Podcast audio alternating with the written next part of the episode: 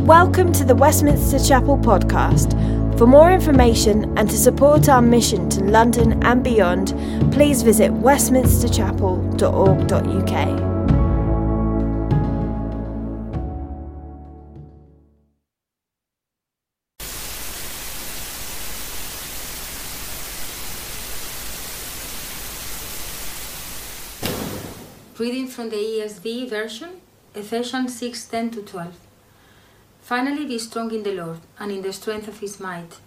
Put on the whole armor of God, that you may be able to stand against the schemes of the devil. For we do not wrestle against flesh and blood, but against the rulers, against the authorities, against the cosmic powers over this present darkness, against the spiritual forces of evil in the heavenly places. Finally, be strong in the Lord and in the strength of his might.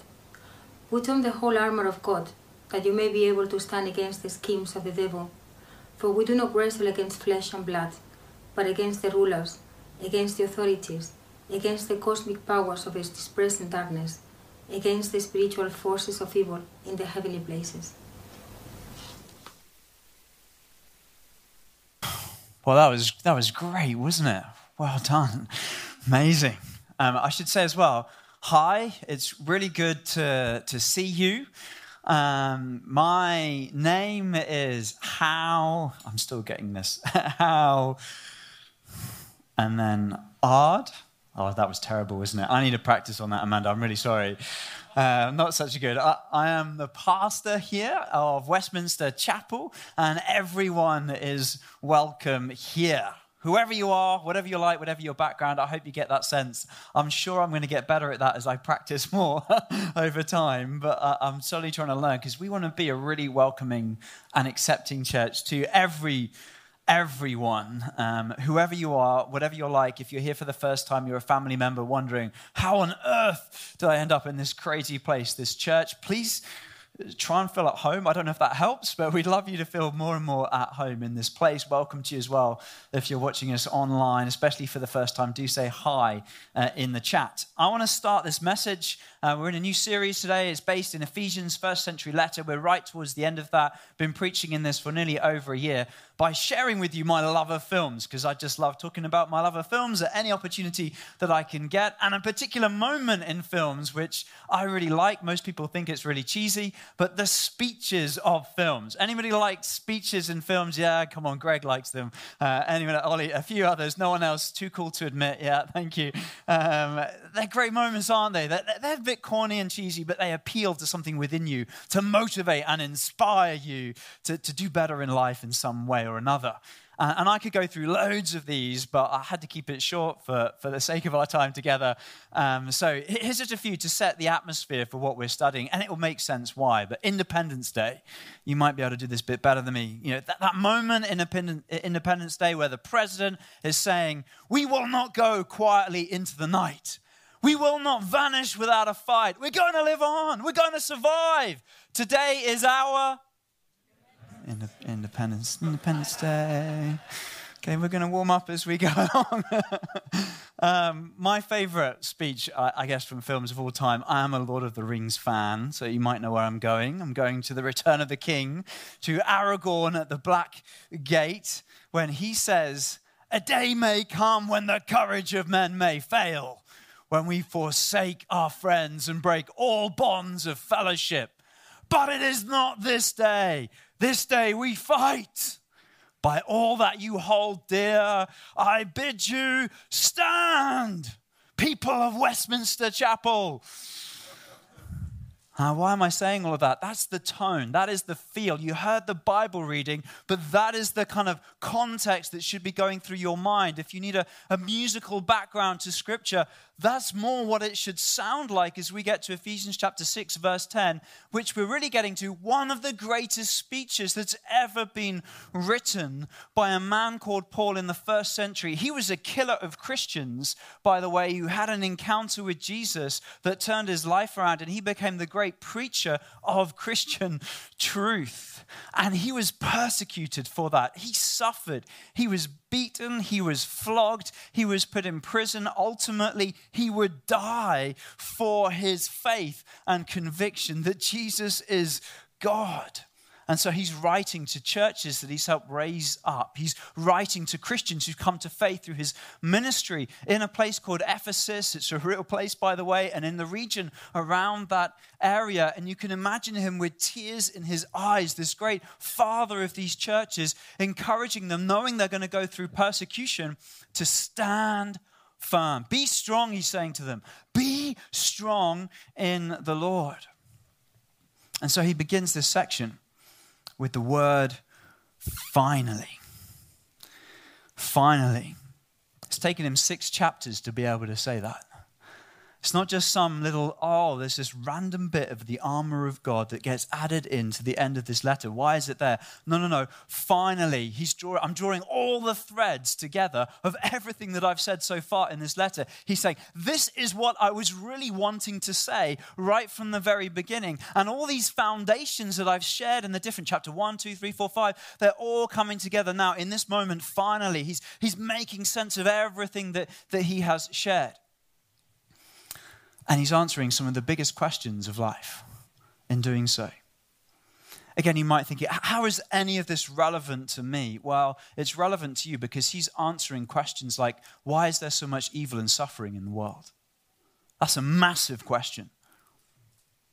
He's answering questions like why, with all the technological progress that we seem to be making in society, do we still see so much uh, regress in so many ways? Where a terrorist can kill an MP, where people are suffering and dying all the world, forced into prostitution not far away from here in London. How can all of those evils be going on in a society that's meant to be all about progress, progress, progress? How do you make sense of that? Or it may be that your question is just really far more simple than that. Why is life such a struggle? Full stop. Paul's answer, God's answer to you, is that you're in a war. You're at war. And either you don't know that, or you massively underestimate your enemy and the person of Jesus. You're at war. Now, this may sound strange, so I want to give a bit more context. So, it's not dissimilar to what happened in the coronavirus pandemic. I think many of us in the UK, I won't mention names, um, were rather blase about this coronavirus thing that was happening in other parts of the world, sort of far away. We'll be all right. British stiff upper lip and all that, we'll be fine. We're an island nation, we're protected. Um, SARS didn't affect us, we'll be fine. But COVID 19 was already on our shores, marching against us, soon to discover with exponential life taking effect. And we had to move to a wartime mindset very quickly. And you get Boris Johnson, our, our, Prime Minister, quoting Winston Churchill. And then here, as you can see, President of France, Macron, saying, We are at war. And he describes it with an invisible and an elusive enemy, this virus. A war that we didn't even realize was going on. Now, roll back the clock to, like, say, 2017, uh, and imagine if you were trying to go around saying, like, there's going to be a war, and it's going to be against a virus, and, and presidents and prime ministers are going to be talking about it, and we're going to be all at war with this virus. You would think that person was mad, right? They would be crazy. They're into sci fi fiction, fantasy films, and, and all of that. But hey, it's real. So, if you are thinking about what I'm about to share with you about a spiritual war with an invisible and far greater uh, elusive enemy, I just caution you to suggest that I might be mad. Now, that's your opinion to make. I'm fine. I'm not going to force you into that, but you can judge by the way I'm speaking and sort of carrying myself, or you can maybe get to know me and just make your mind up. Am I mad? Um, and uh, another argument you might say, well, hey, he's been brainwashed. Maybe he was raised in one of these Christian homes, you know, where they like brainwash their kids. I don't think that really happens, by the way, but in, in any way, I wasn't. I became a Christian when I was 21 years old. Uh, whilst I was studying law at university, I hope I kind of made a, a logical, wise decision, a reasonable step of faith as, as well in all of that. But I have come to the conclusion that the reason why there is so much evil and suffering in the world is because there is a powerful, personal, evil agency who is real, and his name is the devil.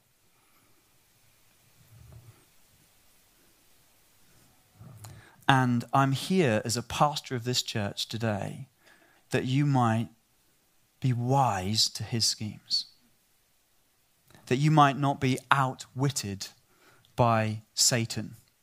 That's the language of Paul, 2 Corinthians chapter 2, so that you can fight the good fight of, of faith.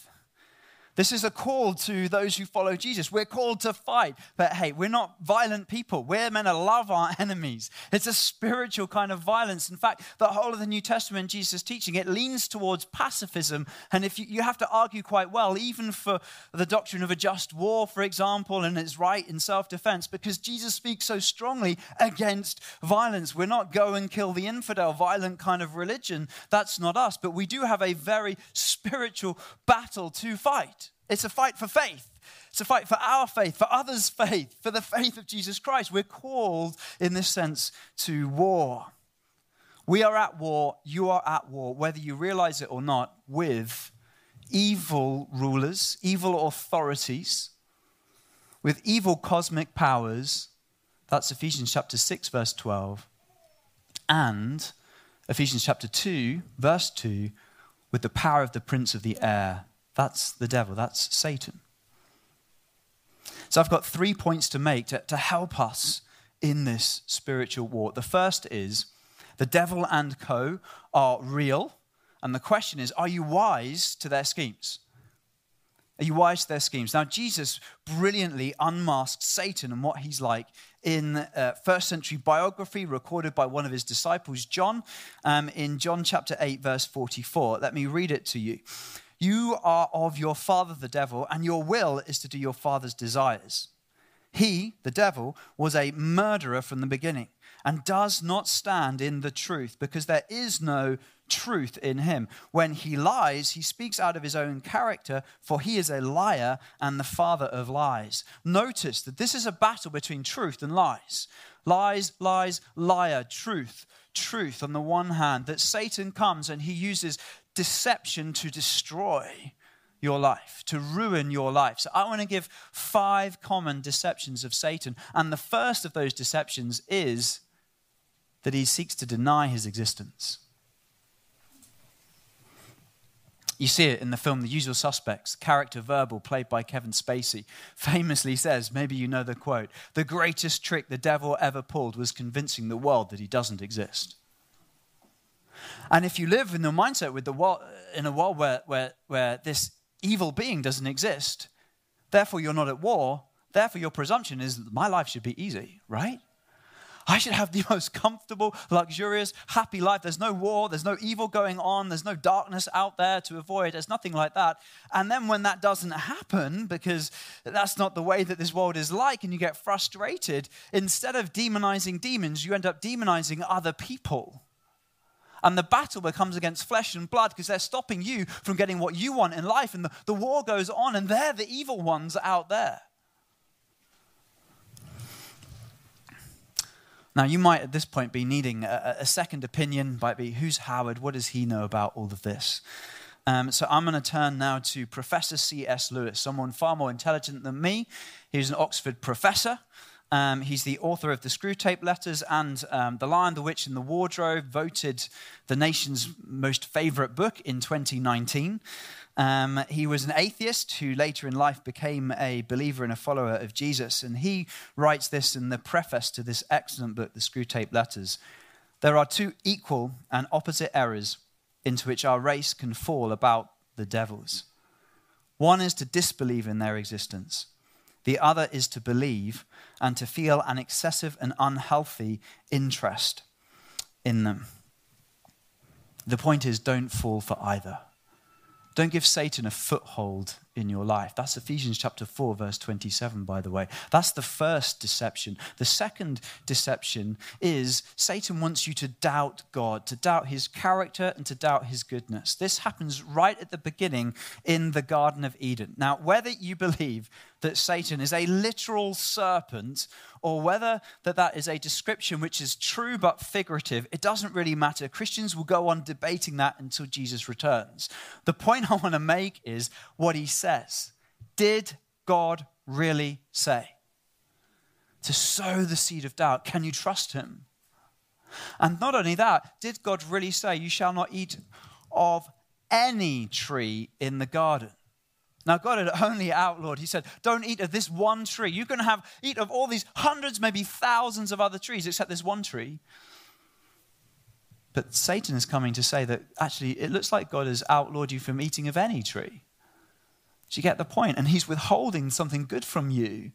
He doesn't want you to have the knowledge of, of good and evil. So he must be mean, cruel, tyrannical. Why would you want to why would you want to worship him? Why would you even want to believe in him? That's deception number 2. Deception number 3 is to downplay the seriousness of sin. Satan's next line of, of attack is having to tempt you to sin is to say, You will not surely die.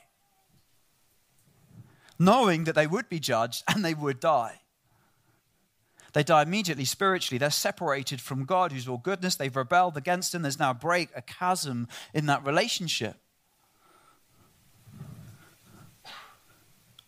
And they should also have died physically immediately as well, but by the grace of God he doesn't judge them in that moment, but death enters the human world. This is Satan's tactic. It, it can be like uh, just, just a few minutes of porn, looking at the, a few of those pictures, just a little bit of titillation. No one's going to notice. It won't harm you, won't hurt anybody. That's absolute rubbish. I've had so many conversations if that's how the slippery slope begins, falling, getting trapped and trapped and trapped, so they're so addictive, they find it very hard ever to get out and break free of porn, and their life becomes defined by it. That's deception number three. Deception number four is destabilizing identity, the attack upon your identity.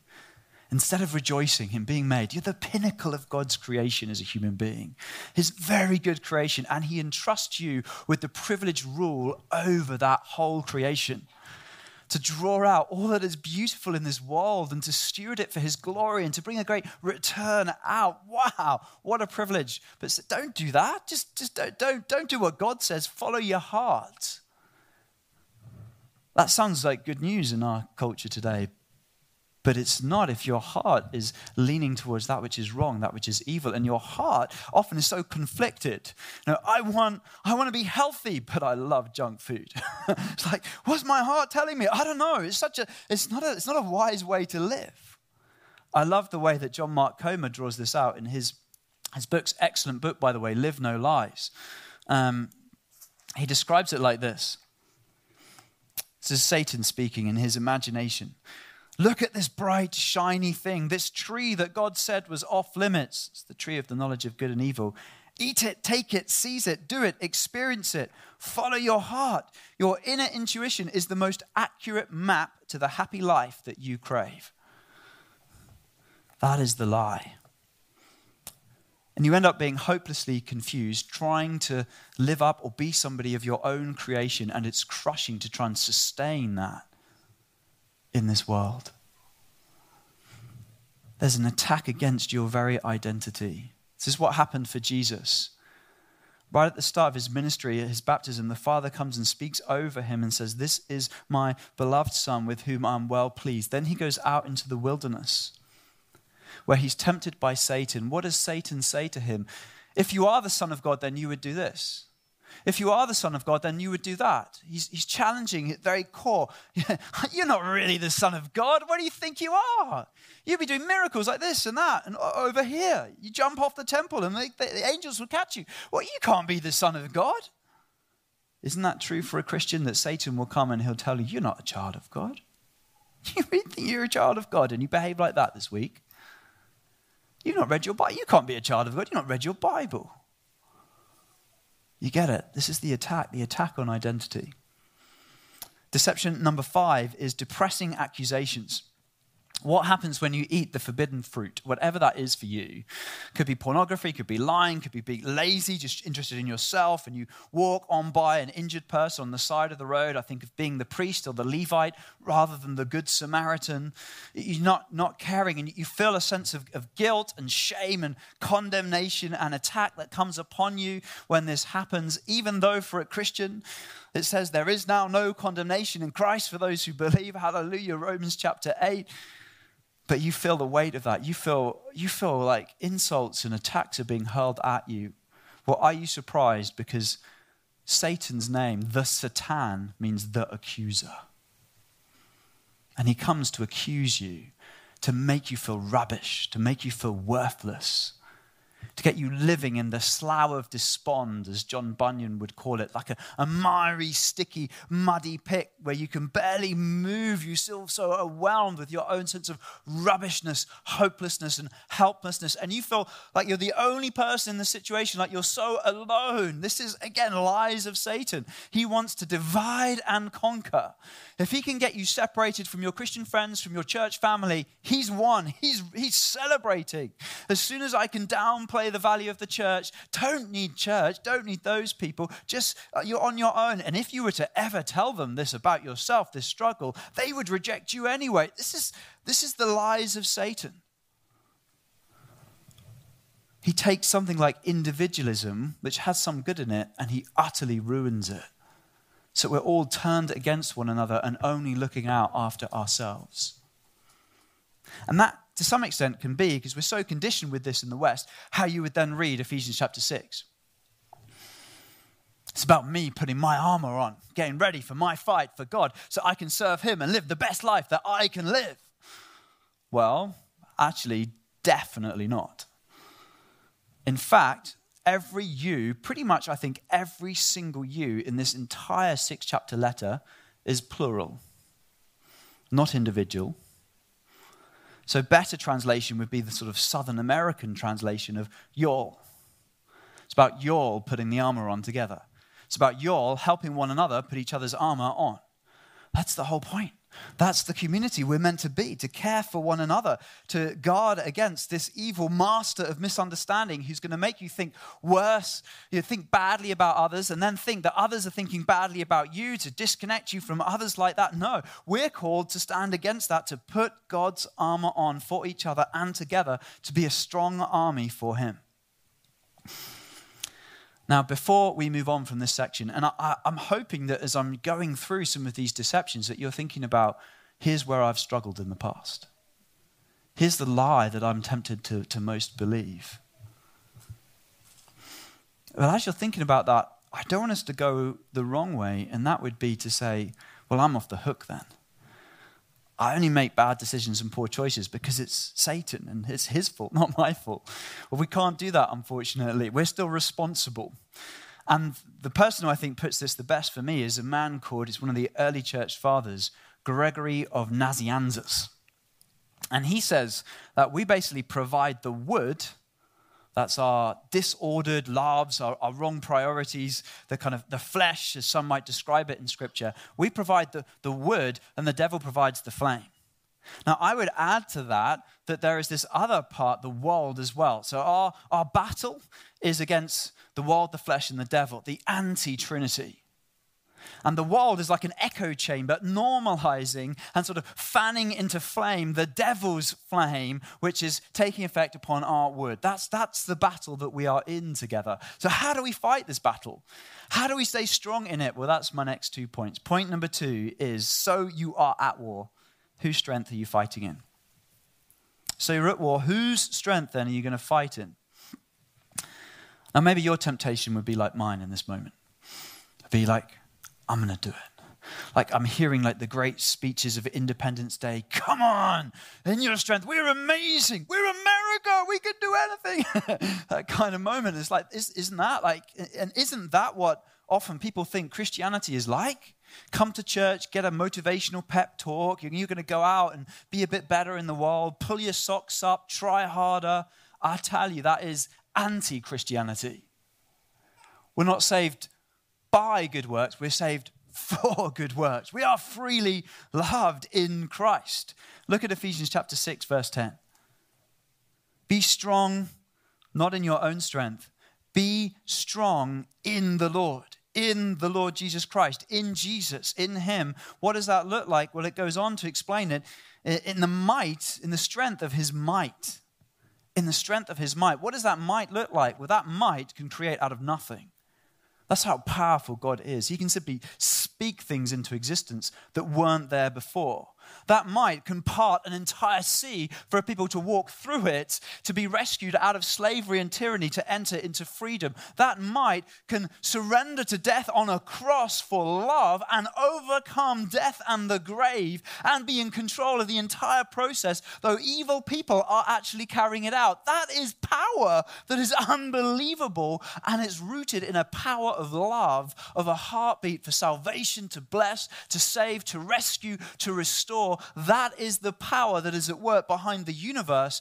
And unbelievably, Paul has been saying, and this is what he wants Christians everywhere to get hold of, right from his prayer in Ephesians chapter 1, that immeasurably great power, verse 19, chapter 1, is towards those who believe.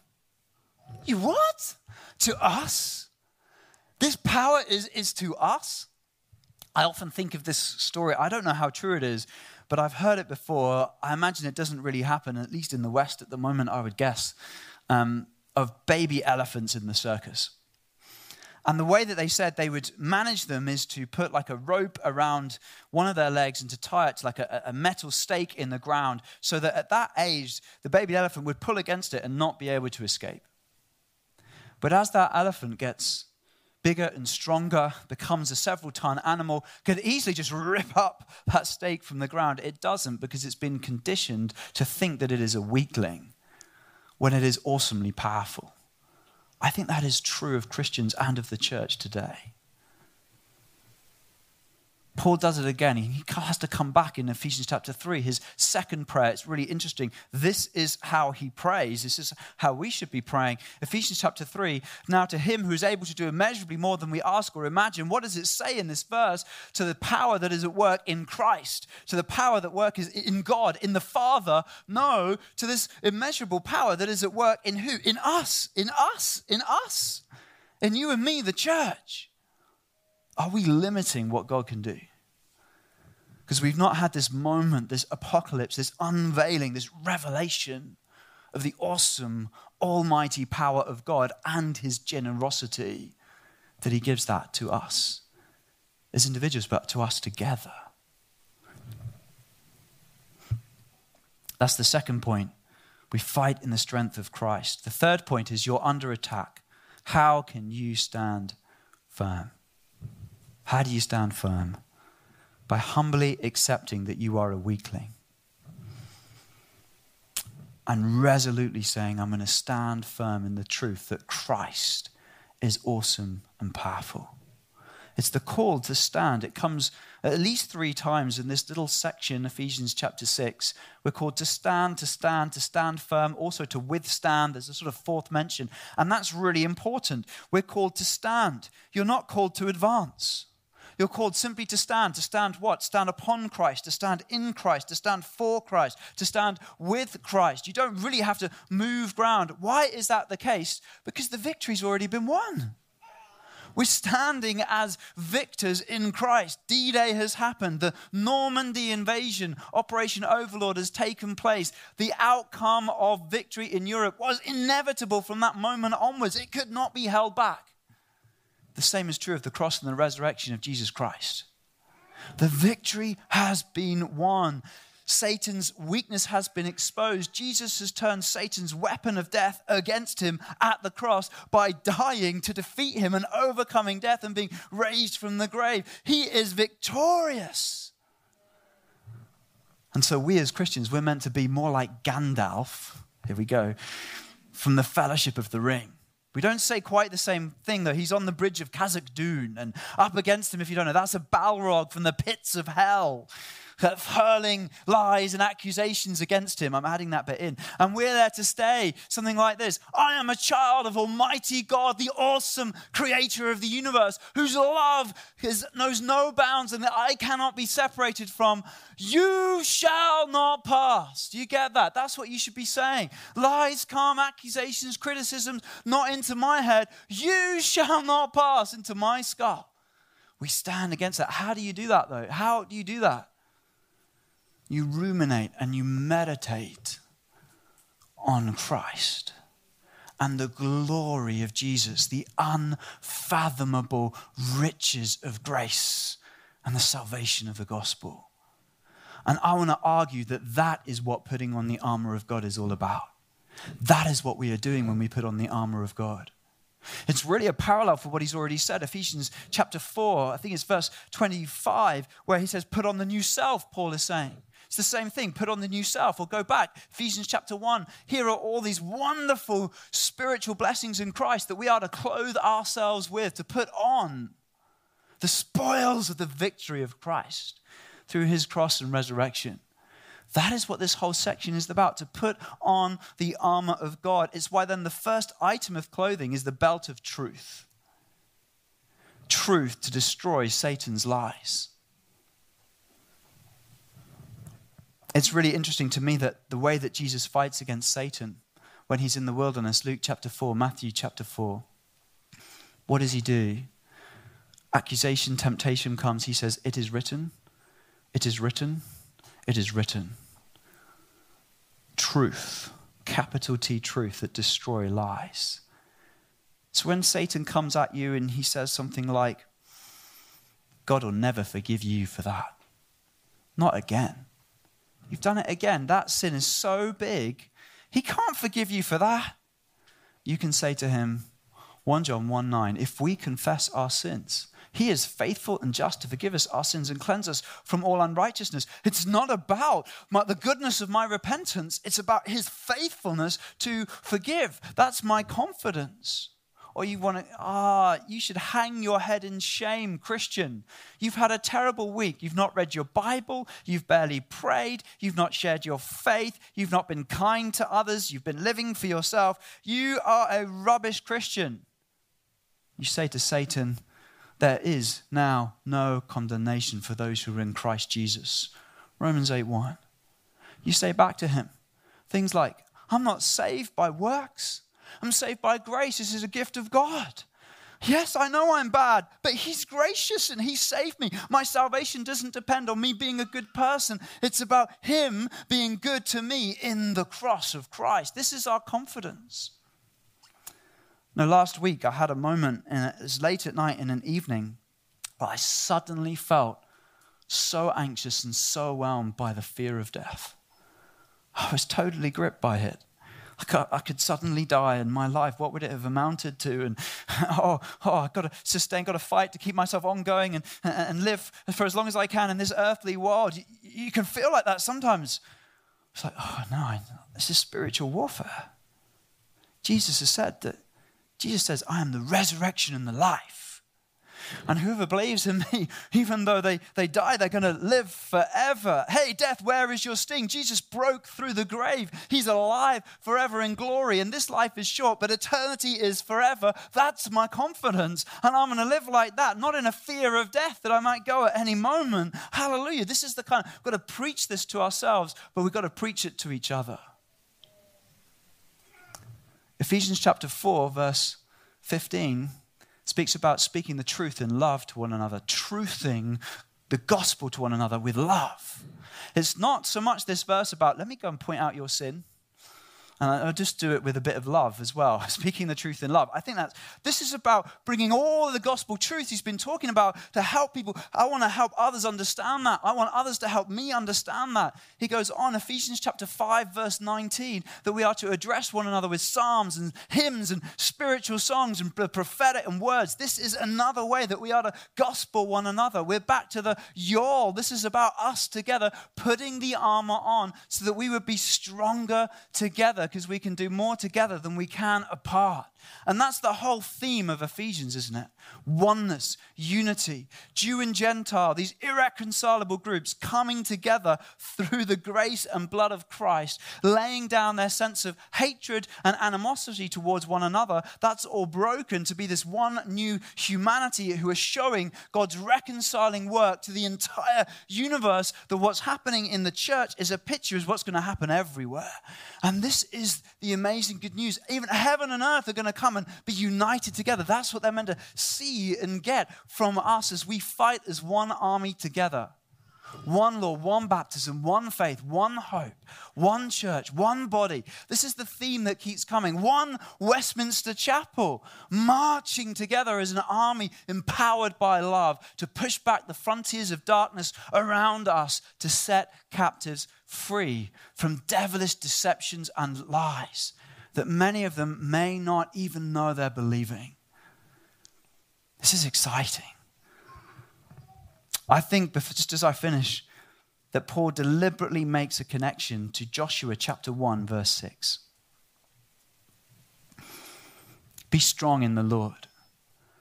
And as they're hearing that, this church, the Jewish community at least would have been hearing this great encouragement from God. Be strong and very courageous.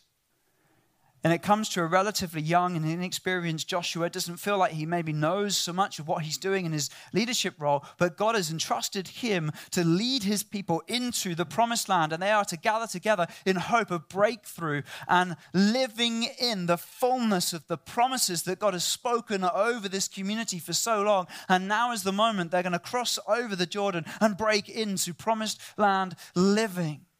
I think that's a word for us here at Westminster Chapel. We are turning a corner.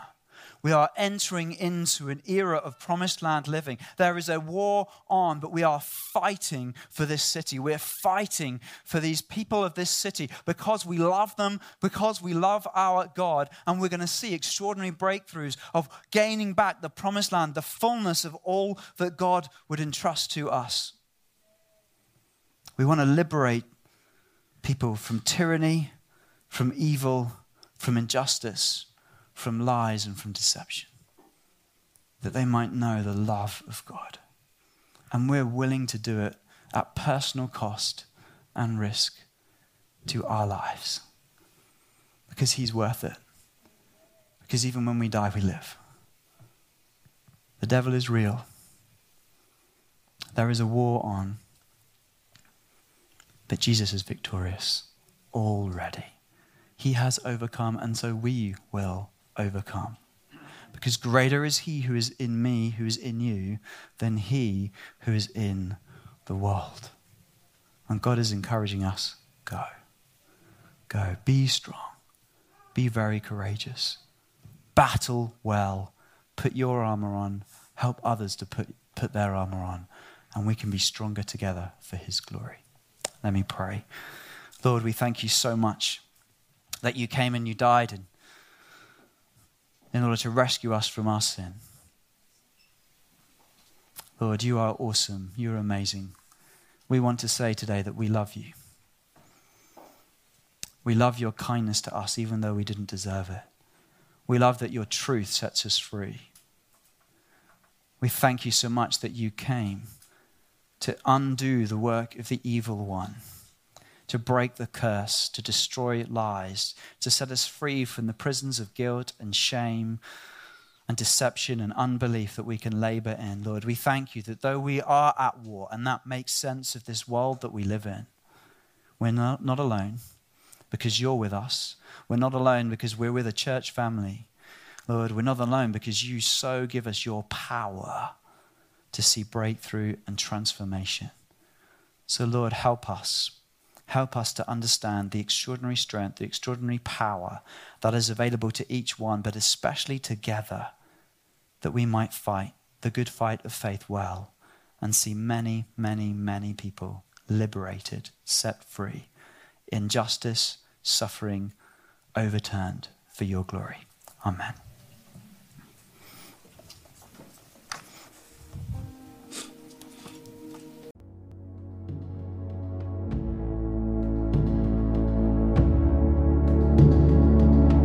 For listening to sermon audio from Westminster Chapel. If you'd like to partner with us in making disciples and sharing the gospel, please consider making a one off or regular donation. Visit westminsterchapel.org.uk forward slash giving to find out how.